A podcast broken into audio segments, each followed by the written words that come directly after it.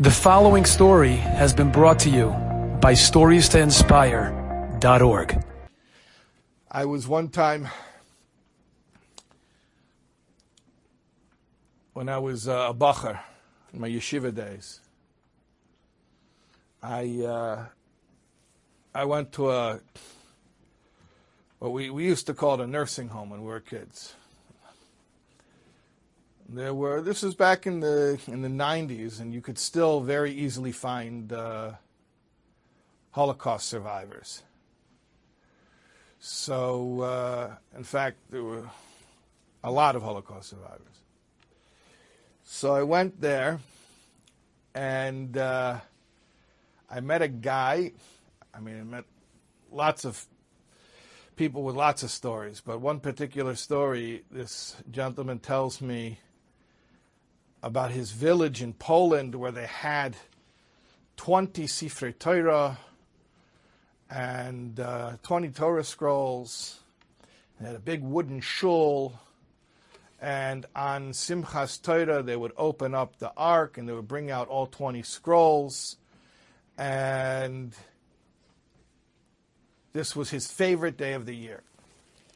So he said that when he went into hiding,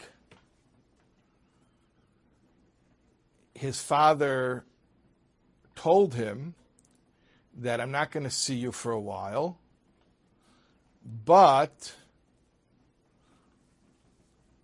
when we meet up again, it was close to the time of the high holidays. So the father said, Soon we'll meet up again. We'll be back in time together. We'll be back for Simchas Torah. And I'm going to put you on my shoulders. We're going to have a special dance. I'm going to dance with you on my shoulders for Simchas Torah.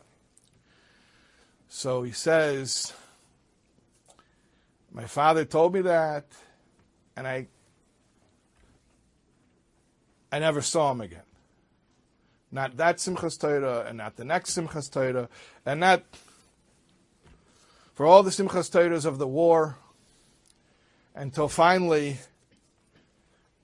the war was over, and I was in a DP camp, he says, I was one of the youngest people in the DP camp. Generally, there are not kids there. And uh, he says, I was, I was a kid and I was alone. I was in a DP camp. And uh, like a week after I arrived, it was Simchas Torah. And I remembered my, my father's promise to me, who I haven't seen in years. And I don't know if I'm ever going to see him. So he says,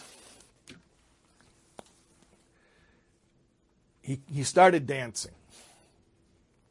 And from the way he told it to me, sounds like he was probably the only one dancing, which is quite understandable. There were not too many people in the DP camp, the first Simchas Torah after the war, who were dancing on Simchas Torah.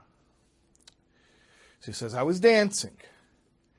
And some of the people there were mad at me because they thought it was a, a chutzpah. Other people were scared for me because they thought I had lost my mind. So uh, somebody came over and he like gently took me aside and he said, uh, what are you doing? And I told him the story. The last time I saw my father, he said, We're going to get together, Simchas Torah, as soon as this thing is over. We're going to get together again, Simchas Torah. And you're going to dance on my shoulders. So now this thing is over. The war is over. It's Simchas Torah. My father said we're going to get together now. So what difference does it make if I dance on his shoulders or this time he dances on mine? So here, here's what I'm telling you. Every soul, every person whose consciousness you got to know while they were in a body so they've got everything they ever had when you knew them in their embodied state. And only thing they lost was a bunch of noise, a bunch of distractions.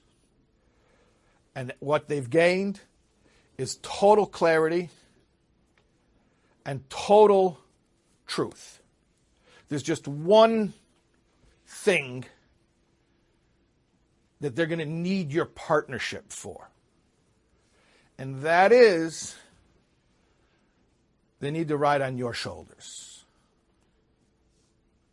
They need to ride on your shoulders.